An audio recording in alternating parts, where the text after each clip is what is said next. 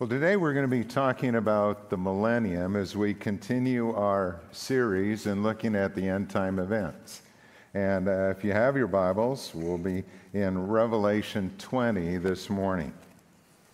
I want to begin by telling a story, though, that uh, about three months ago, Gail and I went with our son Ben and daughter Becca and their two uh, cute little daughters, Amelia and Emma. We went down to Disney in Florida. And you know, when you travel with little kids and they haven't really experienced things before, uh, they don't know what to expect. All they know is what their dad or their mom, you know, tells them about it. Like, you know, we're going to go on some rides that'll be really fun, or we're going to see some shows. Uh, you're going to see some of the Disney characters, you know, that you've seen. And, you know, you may even get to see Anna and Elsa from the movie Frozen. Well, when we got down there to uh, Disney and we were in Epcot, uh, there's a Norwegian village that's there. And when we were there, there was a, a woman standing to the side, and there, there was no line there. It didn't look like anything in particular, but she said, You know, if you want to come over this way, you can come in to meet Anna and Elsa. And so we did that, and you can see a picture uh, up here of what happened when the girls saw Anna and Elsa in person. I mean, they were just, uh, not only did they get to meet them, they could talk with them, but the girls were just kind of giggling and didn't know what to say as they encountered these real life people that they had only seen in pictures. You know, I think about the joy that they had, and I think about their excitement and how this did not disappoint them at all. And I think about that when it comes to things like the millennium and heaven, even. I mean, all we know is what God has told us. We, we have a lot of questions. You know, we have things we'd like to know more, maybe more information about what this is going to be like or what that's going to be like. But our Father asks us to trust Him. He's given us enough that we can go on, and we will know, just like these girls, that when we get there, it's not going to disappoint that there will be joy in our hearts when we see Jesus and all that he has prepared for us. So, today we're going to talk about the millennium, and I want to uh, show the slide that Pastor Jason's been using to describe what we're looking at. You know, here we are. We are in the church age, this period from the time of Christ's death and resurrection until now. The next event on God's calendar for the end times is the rapture of the church, where the believers are caught up to meet with Him. And then will begin this seven year period of tribulation upon the earth. A terrible time, a time when there will be this great rebellion against God, when the Antichrist is made known and the judgments of God will be poured out upon the earth. And at the end of that time, as those nations gather around Jerusalem and Israel, and it looks like everything is going to be lost, our Lord returns in his second coming, coming on the clouds of the heaven with all of the angels with him and with the saints who have uh, been with him in heaven. And then will come, after he has defeated his enemies, this time that is known as the millennium. And uh, millennium is just made up of two words in Latin that means a thousand years, a thousand year period, when Christ will reign upon the earth. And after that will come the great white throne judgment. Pastor Jason will talk about that. That's the judgment of the unbelievers. And then the new heaven and the new earth. So today we're going to look at that period called the millennium and see what the scripture has to say about it. Now, this is one of the passages that um, there is some controversy, you might say, in that uh, believers hold different views of the millennium. What's that going to be like? Uh, how long will it last? All of these things. And there are three main views with a lot of variations on them, but I'm going to highlight just briefly the three main views. And The first is premillennialism. And premillennialists believe that after the second coming, Christ is literally going to reign from Jerusalem over the whole earth for a thousand years. He will come, he will establish his kingdom upon the earth, and those promises in the Old Testament that have yet to be fulfilled will be fulfilled during that time. This was the view of the early church for the first 300 years, and, and uh, continuing on through that time, there were those who held to it. And it is the view of many evangelicals today a millennial, premillennial view. That's what I hold to, that's what Pastor Jason holds to, and I'll share with you why as we go through the message this morning. A second view is amillennialism. And amillennialism believes that there will be no future millennium, that the millennium is now. It's the church age. And they understand that not as a literal thousand years, but they understand it uh, spiritually as an indefinite period of time, and that Christ is reigning now through his church. And so, what an amillennialist looks for is the return of Christ and then going right into the new heaven and the new earth. And that is the uh, view that began in the fourth century with a man named Tychonius. Augustine held to that view, and for about 1,200 years it was the dominant view in the church, including several of the reformers like Martin Luther or John Calvin were amillennialists. The third view is postmillennialism. And postmillennialism believes that Christ is going to return after the millennium. In their view, they see the world and the gospel advancing and Christianity advancing to encompass the whole earth, which will um, bring in this thousand year period or millennial period of righteousness and prosperity upon the earth. It's a very optimistic view of the advance of the gospel and the transformation that could take place in the world through that. Uh, this was the view of many in the 1700s and 1800s, including a noted theologian Jonathan Edwards held to this view. Charles Finney did, and others as well. And, and I say that because when you think about here are three different views of what the millennium is going to be like, or how long it'll last, or how it's going to play out um, where there are exceptional people who have held to each of those different views. But for postmillennialism, the previous century in which we had two world wars and a number of police actions showed that the world indeed is not getting better.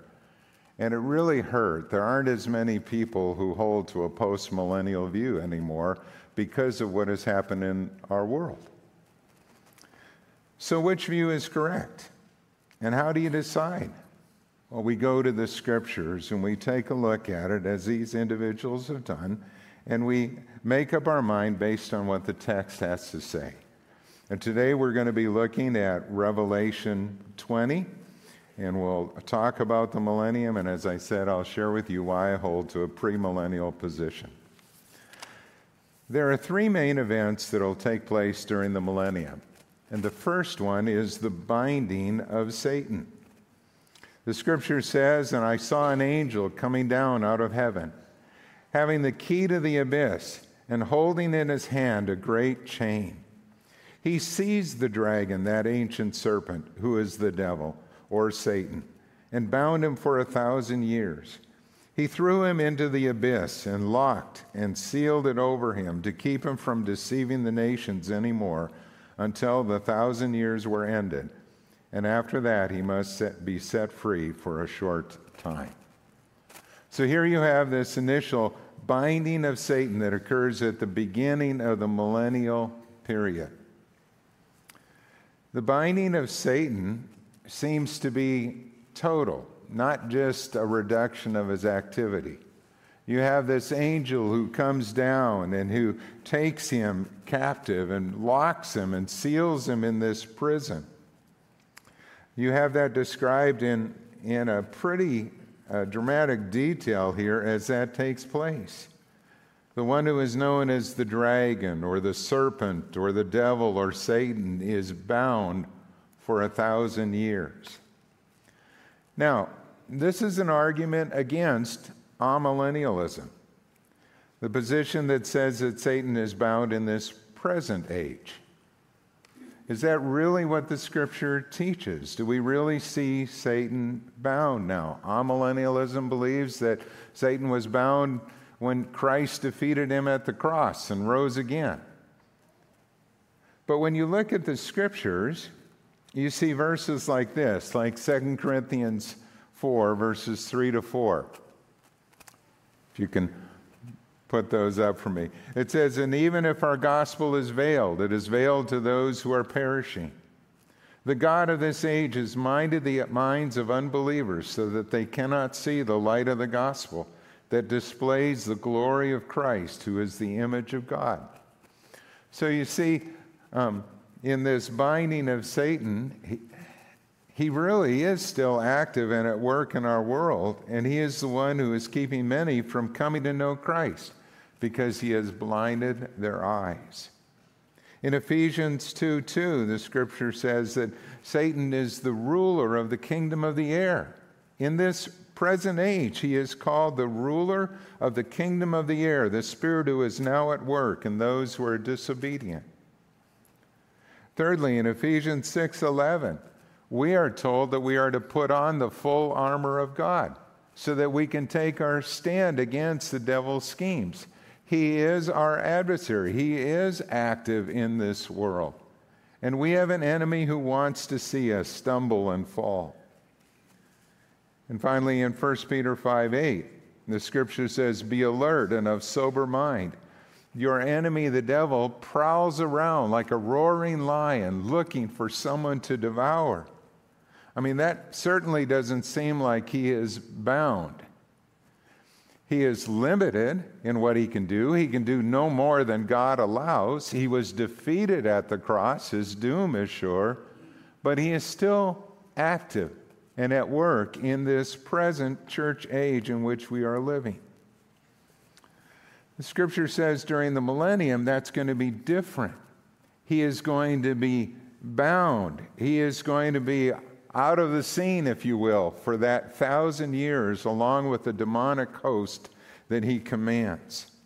And how different that will be in our world. But then it says he's going to be released at the end for a short time. Now, why is that? Why, after a thousand years of Christ reigning and there being this period of righteousness, this period of security and joy over the whole earth, why will Satan be released at the end and lead another rebellion? Well, I think at least one of the reasons for that is to show us that the problem of sin is not in society, it's not in our environment. The problem of sin is not in the way that you or I were raised or anything like that. The problem of sin is in us. It is in us. It's our heart that needs to be changed. It is we who are sinners from the time of our birth who need a Savior. And until we come to know Christ and surrender our life to Him, we're not going to experience the change that He can bring. And so, here in that millennial period, there will be people that are born, there'll be families, you know, and kids that'll grow up, and there'll be people who will follow along with what Jesus has done, but in their heart, they are still rebelling against Him. And when it comes to the end, when Satan is released for that short time, there will be those who will join with him in this final rebellion. And once and for all, Satan will be defeated and ended. Well, secondly, the, what we see in this millennial period is the reign of Christ and the saints who will reign with him. And we see that in verses 4 to 6. The scripture says, I saw thrones on which were seated those who had been given authority to judge. And I saw the souls of those who had been beheaded because of their testimony about Jesus and because of the Word of God. And they had not worshiped the beast or its image, and they had not received its mark on their foreheads or their hands. They came to life and reigned with Christ a thousand years. The rest of the dead did not come to life until the thousand years were ended. This is the first resurrection. And blessed are and holy are those who share in the first resurrection. The second death has no power over them, but they will be priests of God and of Christ and will reign with him for a thousand years. And what a fantastic description this is of a time when Christ will establish his kingdom and he will reign over the whole earth. And he tells us that we who are believers, who have joined with him, will share in that reign. Now, we don't know all of what that means. We don't know all of how that is going to look like in that time period. But he tells us that we will have responsibilities and we will have authority that is given from Christ to reign with him over the whole earth. Who is going to enter the millennial kingdom? Well, when Christ returns in that second coming in his judgment and he defeats all his enemies, those who have come to know Christ in, the millenn- in that uh, tribulation period will enter into this millennial kingdom.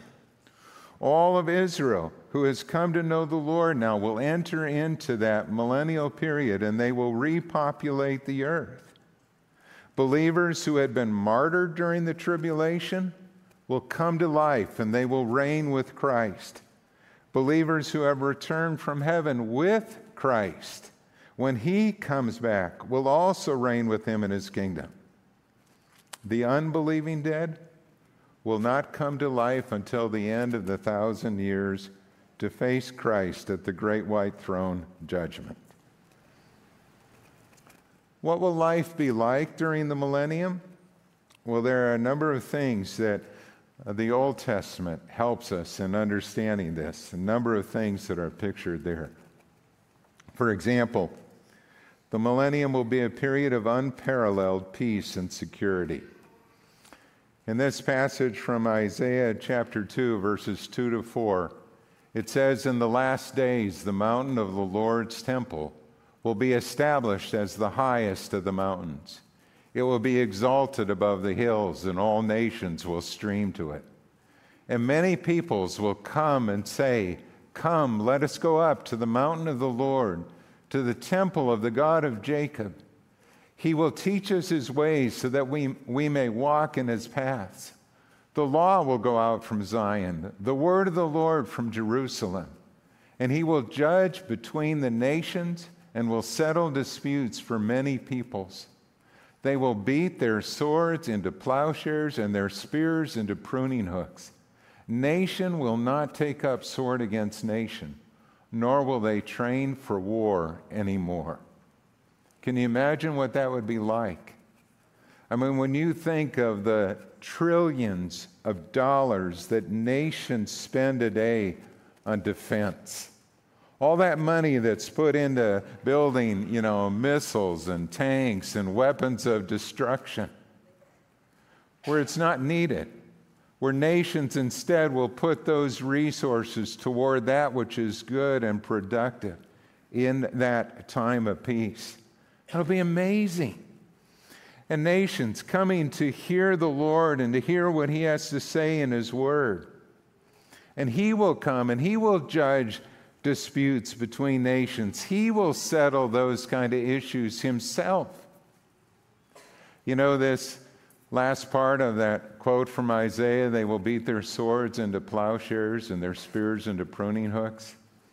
That's actually uh, something that is carved on one of the walls at the United Nations. And if you see this particular uh, wall here, I mean, that's a hope that the nations have. That one day there would be that kind of peace. But it's not going to be the United Nations. It's not going to be man that's going to bring this in and establish it. It is the Lord Himself who will establish that reign of peace over all the earth. What else will it be like in the millennial period? Well, it will be a period of ecological harmony. You look at this passage in Isaiah 11, it's just amazing. When he tells us that the wolf will live with the lamb and the leopard will lie down with the goat, the calf and the lion and the yearling together, and a little child will lead them. The cow will feel, feed with the bear, the young will lie down together, and the lion will eat straw like the ox. The infant will play near the cobra's den, and the young child will put its hand into the viper's nest. And they will neither harm nor destroy on all my holy mountain. for the earth will be filled with the knowledge of the Lord as the waters cover the sea. I can't answer all the questions about that, but there is going to be this great change that's going to be taking place in our world, even in terms of our environment, even in terms of that kind of sense of security and well being. And you think about in our world today where we have so many that are concerned about what's happening to our environment, what's happening to the resources that we have, and the squandering of resources or the misuse of resources. And it seems like in this world, every solution that we come up with has a downside. You know, like one example is how, you know, um, there's this movement away from fossil fuels towards, say, electric vehicles or electric cars and transportation as being a way to have a more greener world. And yet, in order to build all those electric cars and all those batteries that are needed, it's going to take an awful lot of mining and often open pit mining to find those resources of lithium or nickel or cadmium or other minerals that we need. And it's like, well, on the one side, we're doing something to be more green, and on the other side, we're doing stuff that continues to despoil the earth. Every solution we come up with tends to have some downside to it. But in this age, when Christ reigns, and with the wisdom that he gives to man and to those that he has placed in authority, there are going to be great changes. And it's going to go back more to what it was like as God intended the earth to be. It will be a period of harmony, not only with people, but with nature. Thirdly, lifespans will be extended. In Isaiah 65, verses 20 to 25, we read this that never again will there be in it an infant who lives but a few days, or an old man who does not live out his years. The one who dies at a 100 will be thought a mere child.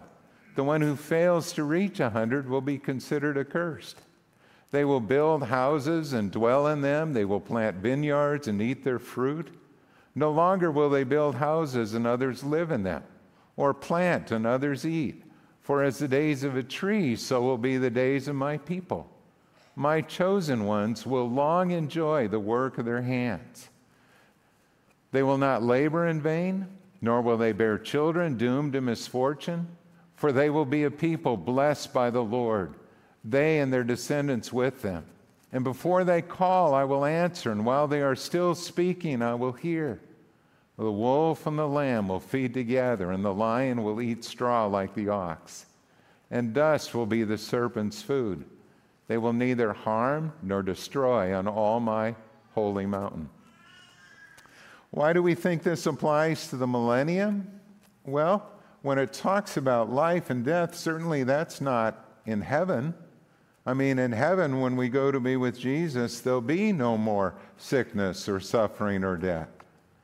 But even in that millennial period, there will still be challenges and things that people will face in this life. And what it is describing here, though, is this extension of lifespans that will take place. Number of years ago, Time magazine on its cover had a picture of, of a baby on the cover, and it said, Will this child live to be 120? Because as medical advances are made, as we learn more about genetics, as we learn more about treating specific diseases, um, many believe that we'll be able to solve even the problem of cancer or be able to treat it more effectively. And if that were to happen, people would live longer. And yet, here we have in the scripture the, these statements talking about a time when Christ shall reign, where indeed lifespans will be extended. And can you imagine the medical advances that could take place when the knowledge of the Lord fills the earth and where we are listening to Him? And His guidance. And we see all of these things change before our very eyes. And finally, Christ will reign over all the earth. In Isaiah 9, 6 and 7, a passage that is very familiar to us, it says, For to us a child is born, to us a son is given and the government will be on his shoulders, and he will be called Wonderful Counselor, Mighty God, Everlasting Father, Prince of Peace. And of the greatness of his government and peace there will be no end. And he will reign on David's throne and over his kingdom, establishing and upholding it with justice and righteousness from that time on and forever. The zeal of the Lord Almighty will accomplish this. That's a text that's very familiar to us, and we usually think of that at Christmas time. And we think of his first coming, that this child was born to us, this son that was given, Jesus, with all these wonderful names. We have seen that fulfilled. We have not seen the second part of that verse yet that the government would rest upon his shoulders. That is still to come and that will be fulfilled in that time of the millennium. Why will there be a millennium?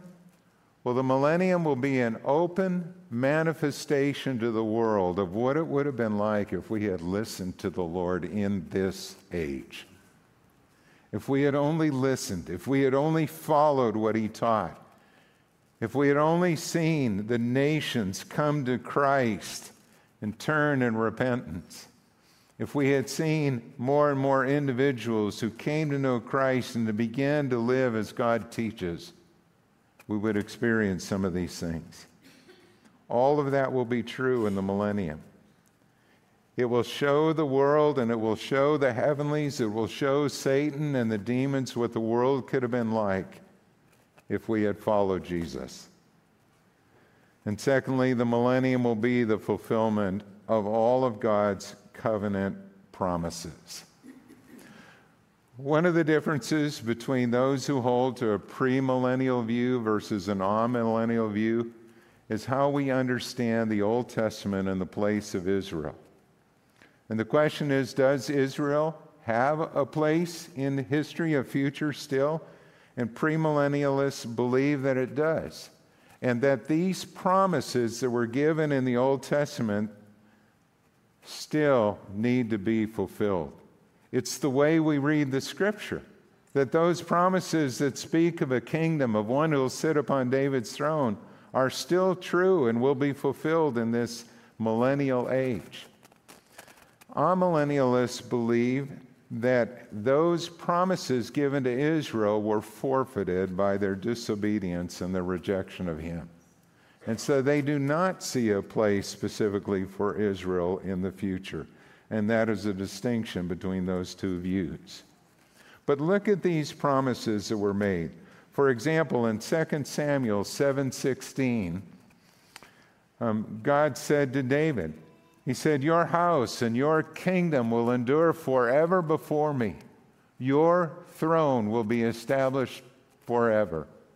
David was told that there would be one who would sit upon his throne who would reign forever. In Ezekiel 34, the scripture said, I will place over them one shepherd, my servant David, and he will tend them, and he will tend them and be their shepherd. And I, the Lord, will be their God, and my servant David will be prince among them. I, the Lord, have spoken. Now, Ezekiel wrote these words, and this is after David had lived, and it speaks not of David, who once was the king, but it speaks of his greater son, the Messiah, who would come and who would be that shepherd of his people. I, the Lord, will be their God, and my servant David will be prince among them. And God says, I have spoken. It will stand. And then one more in Micah chapter 5, verses 2 and following, another great Christmas text. It says, But you, Bethlehem Ephrathah, though you are small among the clans of Judah, out of you will come for me one who will be ruler over Israel, whose origins are from of old, from ancient times. And he will stand and shepherd his flock in the strength of the Lord, in the majesty of the name of the Lord his God and they will live securely, for then his greatness will reach to the ends of the earth, and he will be our peace. You know, as I studied these millennial texts uh, in preparation for this message, the one thing that jumped out to me more than any other time was how many of the Christmas texts that we use regarding his first coming have in it these promises that relate to his second coming and the millennial kingdom. Because again, here it speaks about a, a child one who's going to come, one who comes, whose name is the Ancient of Days, if you will, and who's going to stand and shepherd his flock, who is going to be a ruler over his people, who comes out of the line of Judah. And who is that one? It is Jesus. It's Jesus who comes as the Messiah, whose greatness will extend to the ends of the earth and whose kingdom will never end. He will be our peace. What a wonderful promise that is. And how interesting that is that in these passages it speaks of both first and second coming, what is yet to come. And as sure as Jesus came the first time, he will come again to establish his kingdom upon the earth. These verses are meant to fill our hearts with hope as we look forward to that day. And then the third major event in the millennium is Satan's ultimate doom. When the thousand years are over, Satan will be released from his prison, and he will go out to deceive the nations in the four corners of the earth, Gog and Magog, to gather them for battle. And in number they are like the sand on the seashore. They marched across the breadth of the earth, and they surrounded the camp of God's people the city he loves. But fire came down from heaven and devoured them. And the devil who deceived them was thrown into the lake of burning sulfur, where the beast and the false prophet had been thrown. And they will be tormented day and night forever and ever. Again, at the end of the millennium, Satan will be released for a short time. And it is hard to even imagine how, after this reign of Christ, with all of the good things that have happened in this present world, it's hard to believe that there will be this major rebellion that will take place at the end, but it is there. It is foretold in Scripture. It is the battle of Gog and Magog that's found in Ezekiel 38 and 39. It's described there that Israel will be dwelling in peace and security, and then these enemies will come up against them. And at this time, Christ will finally destroy all of his enemies. Satan will be cast into the lake of fire to be tormented forever. It is a very graphic description of what hell is like. The devil who deceived them was thrown into the lake of burning sulfur where the beast and the false prophet had been thrown. And they will be tormented day and night forever and ever. In many ways, this passage is an argument for eternal punishment and why that is necessary. Why ultimately sin and death and Satan need to be cast into the lake of fire banished, gone forever, so that those who enjoy the beauty of eternity with Christ will live in a place that is secure, in a place where there is worship of the living God, where there is beauty, there is joy, there's no more suffering, no more pain, no more sickness, no more death. All of those things have passed away. And instead, we will be there with those who have gone before us in the Lord We'll be reunited with loved ones. We will enjoy the beauty of that place and the beauty of our risen Lord. The Bible doesn't tell us everything we'd like to know about the millennium or about heaven. We see the same thing there. But just as the scripture says in 1 Corinthians 2 9 and 10, God has given us glimpses. In 1 Corinthians 2 9 and 10, the scripture says, however, however, as it is written, what no eye has seen, what no ear has heard and what no human mind has conceived, the things God has prepared for those who love Him, these are the things God has revealed to us by His Spirit. We don't know all that He's going to do in those days, but we have this glimpses, and the things that He has shown us are indeed pretty good. And I think about those two little granddaughters of ours who got to meet some people that they never thought that they would. And the joy that was on their faces, and how they were almost speechless in not being able to respond when Anna and Elsa were talking to them. I think about for us, when we come to that place where we are with the Lord forever, and we see his beauty and we stand in his presence, we will be in awe of him. And we too will be speechless for a time. And we will see all that he has prepared that just blows our imagination, that shows us glimpses of what could have been and now we see revealed because of Christ, who is our Lord and Savior and our King. I love how C.S. Lewis put it.